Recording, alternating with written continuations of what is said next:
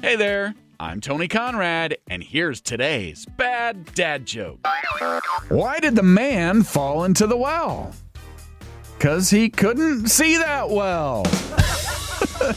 That's today's bad dad joke of the day. Hope you enjoyed it. Hope you're enjoying this podcast. And if you are, could you give us a five star rating and review? Maybe leave a positive comment too.